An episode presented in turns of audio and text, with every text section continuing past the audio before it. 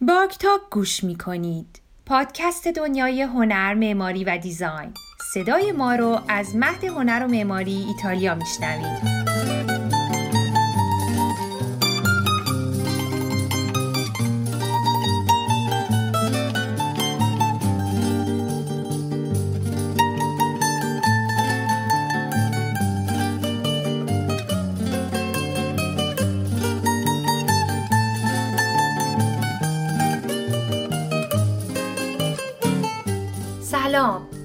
آزاده هستم و این اولین اپیزود از سری داستانک های design در پادکست آرک تاکه تصمیم گرفتیم توی پادکستمون یه سری از اپیزودا رو به داستانک های design اختصاص بدیم و به تاریخچه و روند شکلگیری یه ابژه مهم و تاثیرگذار در دنیای design بپردازیم. به نظرم شناخت بیشتر و بهتر یه اتفاق موفق خیلی می‌تونه توی پروسه رسیدن به هدفمون کمکمون کنه.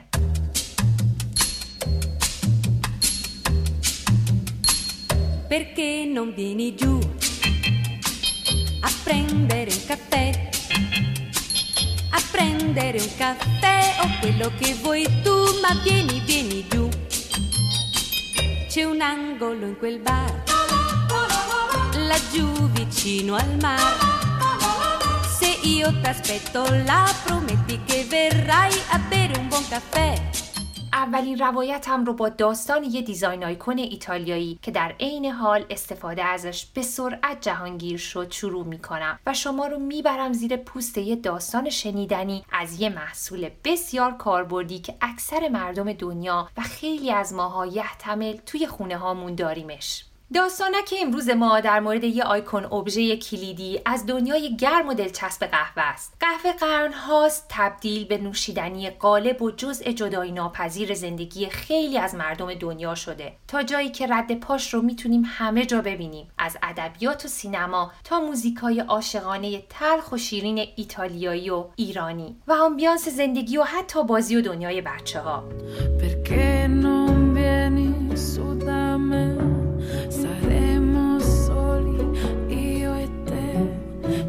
Posso offrire un caffè. In fondo che male c'è, ma cosa hai messo nel caffè che ho bevuto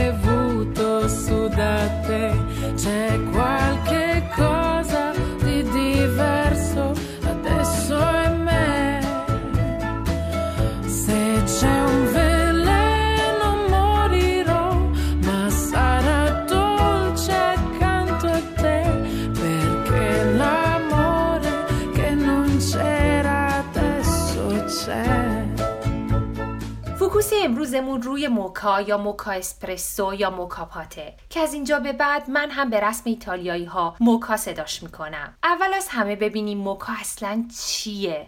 موکا یه قوری قهوه سازه که تحت فشار بخار آب جوش رو از میون قهوه آسیاب شده میگذرونه و قهوه رو خیلی تر و تمیز و بدون توفاله آماده نوشیدن می‌کنه. موکا برای اولین بار در سال 1933 در شمال ایتالیا توسط الفونسو بیالتی ساخته شد و متعاقبش در بیشتر از 105 میلیون نسخه تولید شد و تبدیل شد به یکی از معروفترین و شناخته شده ترین آیکون های دیزاین ایتالیایی در سراسر دنیا تا جایی که سالهاست یکی از آثار ثابت و دائمی کلکسیون اصلی موزه مومای نیویورک و جزی از collection دائم موزه design میلان شده. اینجا این سوال برامون پیش میاد که چی شد که موکا یهو تونست اینقدر پرفروش بشه؟ بریم ببینیم مگه تا قبلش مردم دنیا قهوه رو چطوری آماده می‌کردن؟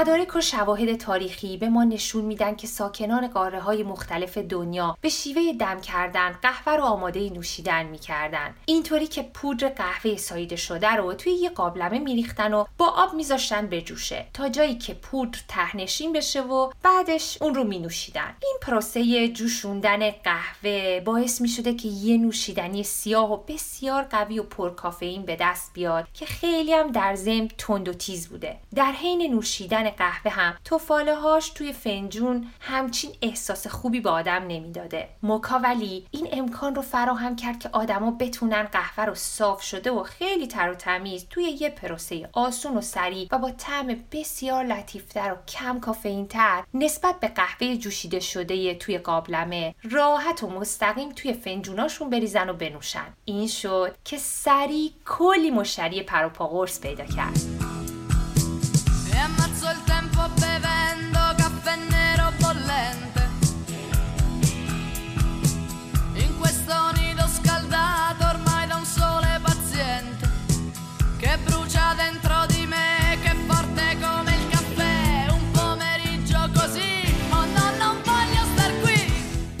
الفونسو بیالتی ما اسم موکا رو از بندر المخا یا موخا که در کرانه دریای سرخ در کشور یمن واقع شده گرفت. آخه بندر مخا توی صده های 15 تا 17 میلادی بازار اصلی فروش قهوه جهان بوده و قهوه عربی کاش بسیار با کیفیت و معروف بوده. از اونجایی که ایتالیایی ها نمی‌تونن حرف خیر رو مثل ما و اسپانیایی ها تلفظ کنن و به جاش میگن که این اختراع به اشتباه تلفظ ایتالیایی به نام موکا جا افتاد. جالبه نه؟ به نظرم این وسط بد نیست یکم هم در مورد تاریخچه قهوه توی کشور خودمون ایران بشنویم. امروز روز وقتی که بحث قهوه نوشیدن و کافه رفتن میشه به نظرمون میاد که این کار یه ژست خیلی فانتزی و حتی غربیه. در حالی که شواهد تاریخی به ما ثابت می‌کنن که فرهنگ قهوه خوردن و قهوه خونه نشینی خیلی قبلتر از حضور چای توی زندگی روزمره نیاکان ما ایرونیا وجود داشته. فرقی نداره کجای شهرم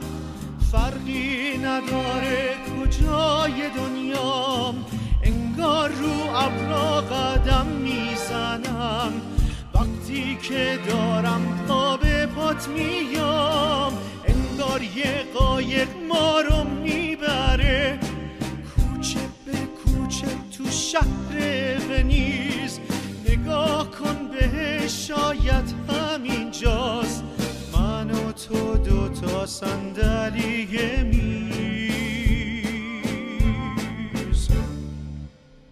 تو چشات مزرعه های قهوه دستات. از یاسن و آج و زیتون اوج پروانه رو یادم دادی. منو از تو پیله بردی بیرون تو چشات. با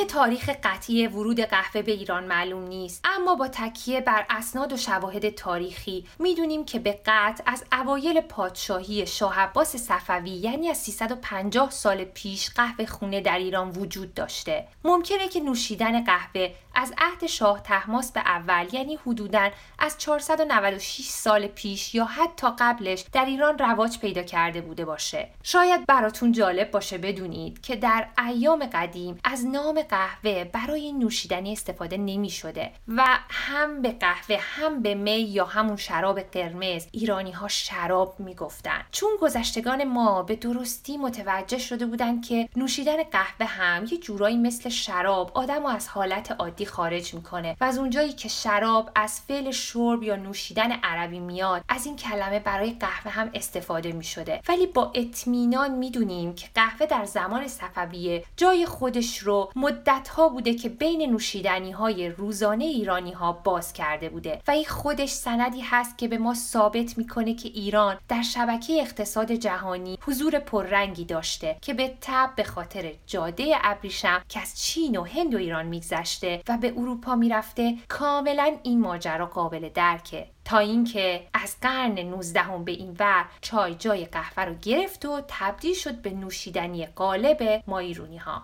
نشون به این نشون که هنوز در ایران از کلمه قهوه خانه حتی برای مکانهایی که توی اون قلیون و چای سرو میشه استفاده میشه. این خودش نشون میده قهوه در ایران متداول تر از چای بوده یا قبل از ورود چای قهوه پای خودش رو به ایران و فرهنگ مردمش باز کرده بوده. حالا هم که امروزه در ایران می‌بینیم که نوشیدن انواع مختلف قهوه از قهوه فرانسه و اسپرسوی ایتالیایی بگیر تا کاپوچینو قهوه آمریکایی و قهوه عربی و قهوه ترک و کافه لاته یا همون شیر قهوه طرفداران زیادی پیدا کرده البته قهوه ترک به خاطر محبوبیتش به واسطه فال قهوه در بین مردم و ارمنی های ایرانی از گذشته رایج شده بوده توی کشور ما Coffee time.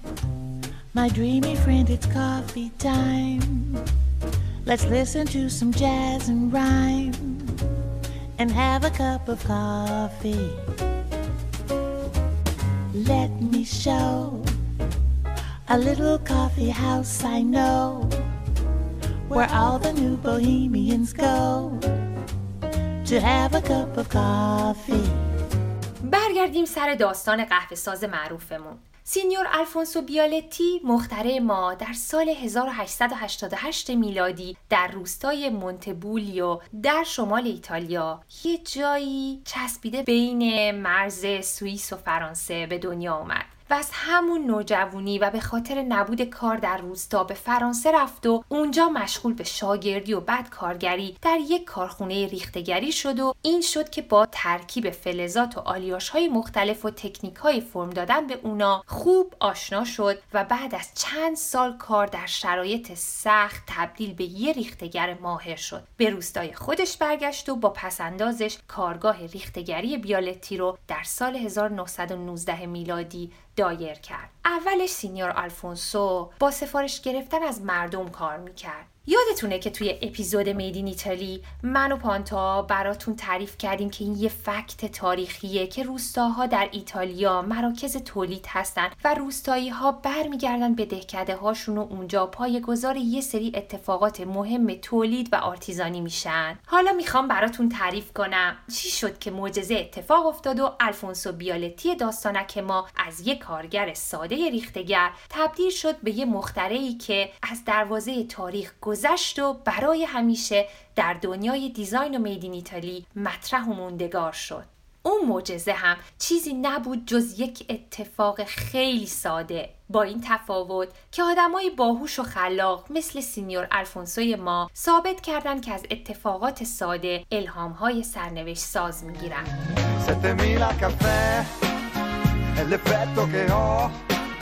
quando arrivo al portone ti vedo gridare con gli occhi il mio nome perciò vieni verso di me e io pazzo di te.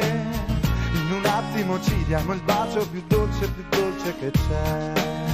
Ho bisogno di te perché sei bella e poi ho bisogno di tutte quelle cose che non hai. Ho bisogno di te come l'acqua e il caffè mondo che gira e che amore se non vuoi non finirà mai. Non finirà mai.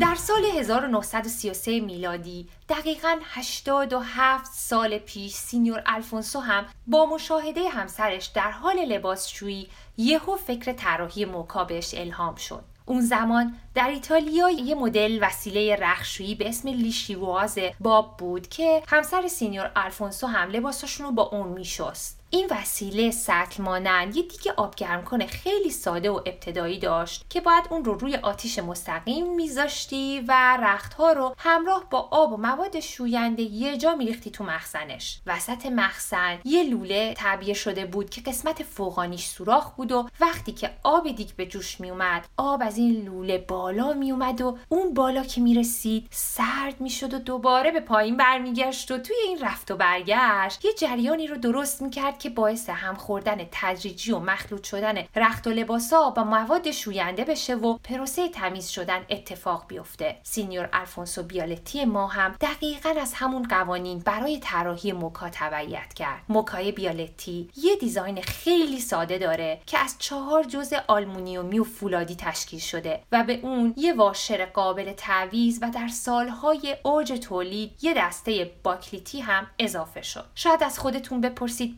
باکلیت چیه باکلیت نخستین پلاستیک ساخته دست بشره که در سال 1908 میلادی کشف شد. باکلیت یه material ترکیبیه که base ش رزینه. در واقع یه ترکیب مصنوعی از رزینه که با فیلر خاک چوب و پنبه نسوز ساخته میشه تا استحکامش بالا بره. خوبی material باکلیت اینه که می‌تونه به اشکال مختلف طراحی و ساخته بشه. برای اینکه دقیقا بیاد توی ذهنتون که باکلیت چیه باید بهتون بگم همون چیزی که بعضی از دسته های قابلمه ها و مایتابه هایی که ما استفاده می‌کنیم ازش ساخته شده. همونایی که اگر زیر شعله گاز زیاد باشه و اجاقمون برقی نباشه و گازی باشه یواش یواش آب میشن و یه بوی سوخته خیلی بدی تولید می‌کنن. مطمئنم که حالا همتون می‌دونین باکلیت چیه چون هممون به باکلیت دست زدیم و ازش استفاده کردیم. حتی بدنه های دوربین عکاسی یا تلفن های قدیمی هم از باکلیت درست شده بودن. برای اینکه چگونگی کارکرد موکا حتی اون سطل رختشوی lisciveuse که ازش ایده موکا گرفته شده رو بهتر متوجه بشین لازمه که structure شون رو ببینید به خاطر همین براتون توی صفحه اینستاگرام آرکتاک یه پست جامع و کامل تصویری مربوط به moka pot و این اپیزود گذاشتم.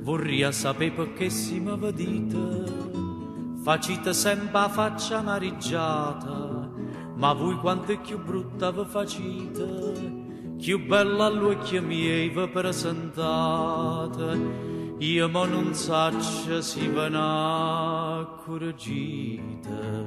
Ma questi modo e brigida, tazze caffè parite, sotto tenito zucchero e in coppa marasita, ma è tanta che già avuta, e tanta che già girata, con dolce sotto tazza fino a mo' che m'ha d'arrivare.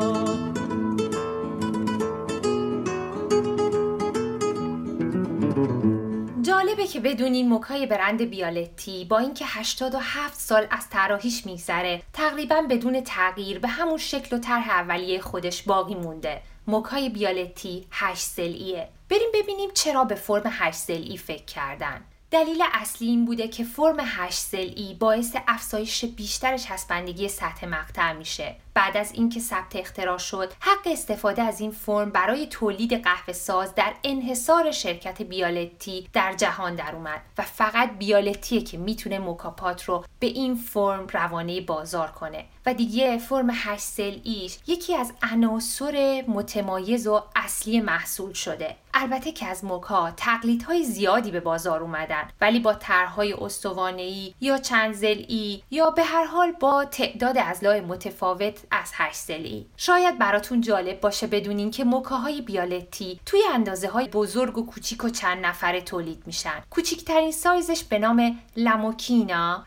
اخیرا طراحی و روانه بازار شده که به اندازه کافه ریسترتو قهوه تولید می‌کنه یعنی دقیقا 40 میلی لیتر که میشه یه ته استکان. شاید اگر از رسوم قهوه خوردن ایتالیایی خبر نداشته باشین. با خودتون فکر کنید وا 40 ام ال قهوه که حتی زبونم خیس نمی‌کنه به درد کی می‌خوره؟ ولی باید بدونین که قهوه اسپرسویی که ایتالیایی ها می‌خورن خیلی قویه و اصولا قهوه رو توی فنجون های کوچولو می‌خورن و همون چند قطره براشون بسته که اونا رو برای ادامه روزشون سر حال بیاره و اصلا مثل قهوه های دیگه مقدارش زیاد نیست که بشینن توی لیوان یا ماگ قهوهشون رو بنوشن. بعضیا هم که دوست دارن قهوهشون رو با یه مقدار شیر یا انواع مشروبات الکلی یا غیر الکلی قاطی می‌کنن و اون موقع اسمش میشه کافه لاته یا کافه کورتو.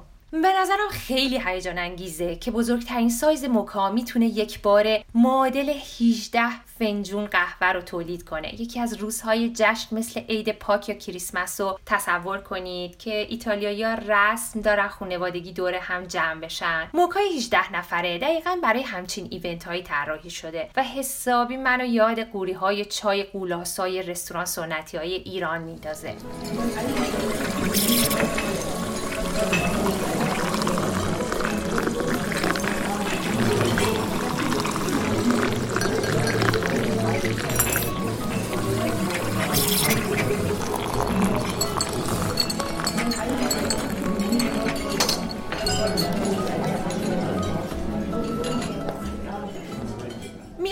براتون از مرد سیبیلو بگم و اینکه چی شد که تبدیل به آرم برند بیالتی شد.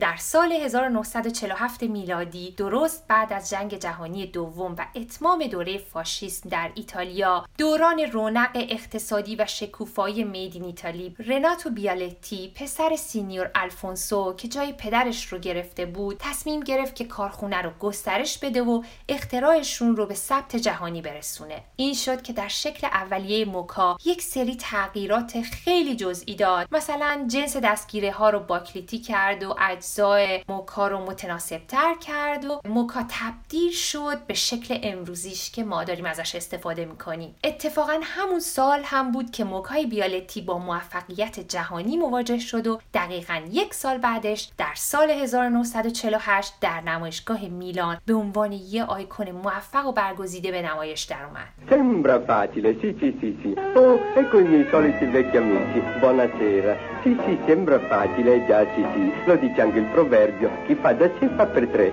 Eh, cosa ci vuole poi? Un po' di attenzione, santa pazienza e un po' di pratica. Caffettiera Mocha Express in cinque misure diverse. Caffettiera Mocha Express, un espresso meglio che al bar. Prodotto Vialetti.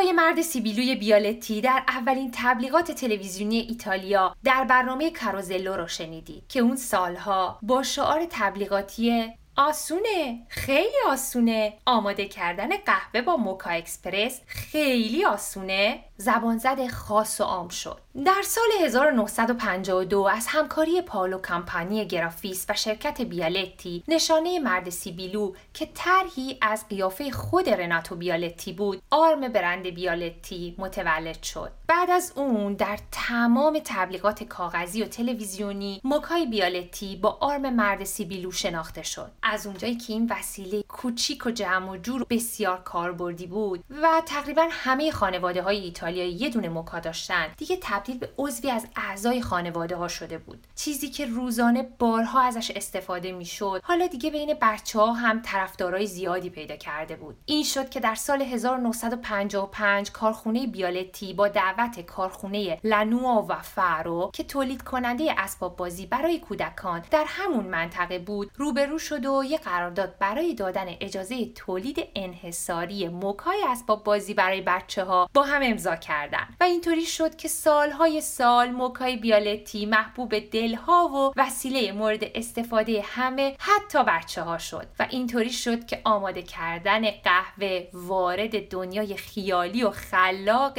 بازی های کودکانه هم شد.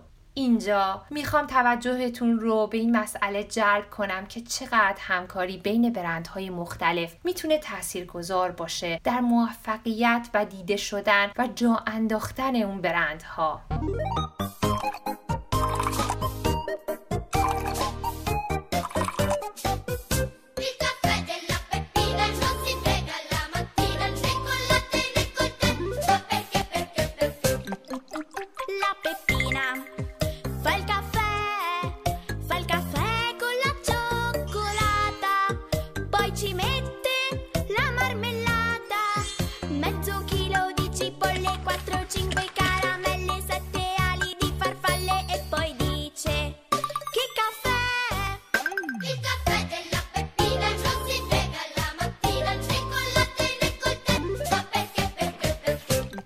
شد که قهوه آنچنان جایگاهی در اذهان کودکان پیدا کرد که پاش به موسیقی های کودکانه هم باز شد. سالها بیالتی در فروش موکاپات یک کتاز و پیشگام بود تا اینکه حضور رقبای متعدد در بازار جهانی یواش یواش باعث پایین اومدن فروش کارخونه شد. مدتها از مرگ الفونسو بیالتی گذشته بود و حالا دیگه حتی رناتو پسر سیبیلو هم فوت شده بود. وراث دیگه نمی‌تونستن به خودشون اجازه بدن که فقط با تولید موکا و محصولات دیگه کارخونهشون با وجود globalism یا طلوع بازارهای جهانی کار رو جلو ببرن و سود داشته باشن. این شد که در اواخر دهه 90 میلادی کارخونه بیالتی تصمیم گرفت برای جلوگیری از محو شدنش از صحنه رقابت بین المللی به درخواست کارخونه روندینه پاسخ مثبت بده و با روندینه که تولید کننده قابلمه و ماهیتابه و تمام وسایل پخت و پز و قهوه ساز بود join بشه. و حالا با نام بیالتی Industries دارن به کار خودشون ادامه میدن.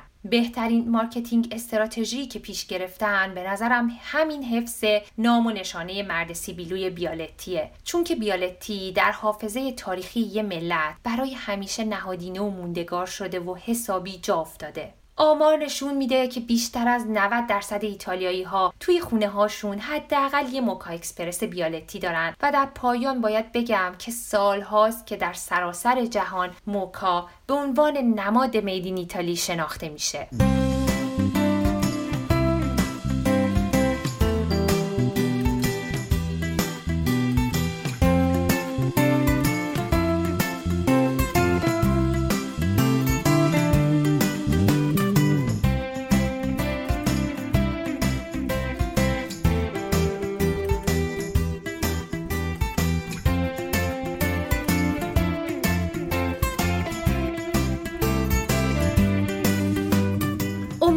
که از شنیدن داستان این ابژه کوچولو و بسیار کاربردی که در واقع زایده فکر و خلاقیت یک صنعتگر روستاییه ولی به سرعت جهانی و بزرگ و پردرآمد و خواستنی شد. لذت برده باشید. موکا اکسپرس بیالتی نمونه بارز ابژه‌ایه که تبدیل به یک دیزاین آیکون معرف یک کشور در دنیا شد.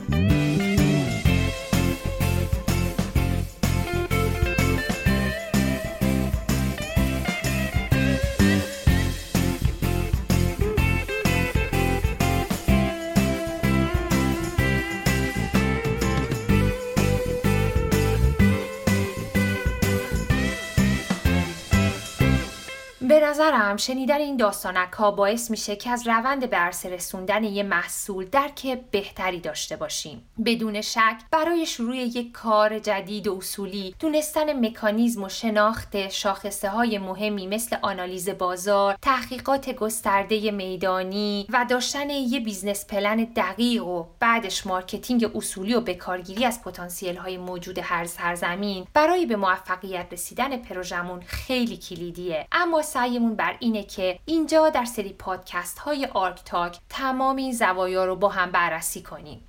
اگر این روایت براتون جذاب و الهام بخشه خوشحالمون می‌کنید که با عشاق هنر و design و قهوه به اشتراکش بذارید. و نظرات خودتون رو راجع بهش زیر پست بیالتی ما در اینستاگرام آرک تاک بنویسید. دوست داریم که این ارتباط دو طرفه باشه و فقط ما راوی نباشیم. از شما هم نقطه نظراتتون رو برای بهتر شدن بشنویم تا داستانک دیگه ای از دنیای دیزاین دست حق به همراهتون حافظ و نگهدارتون. خوب باشین و شادکام و تندرست.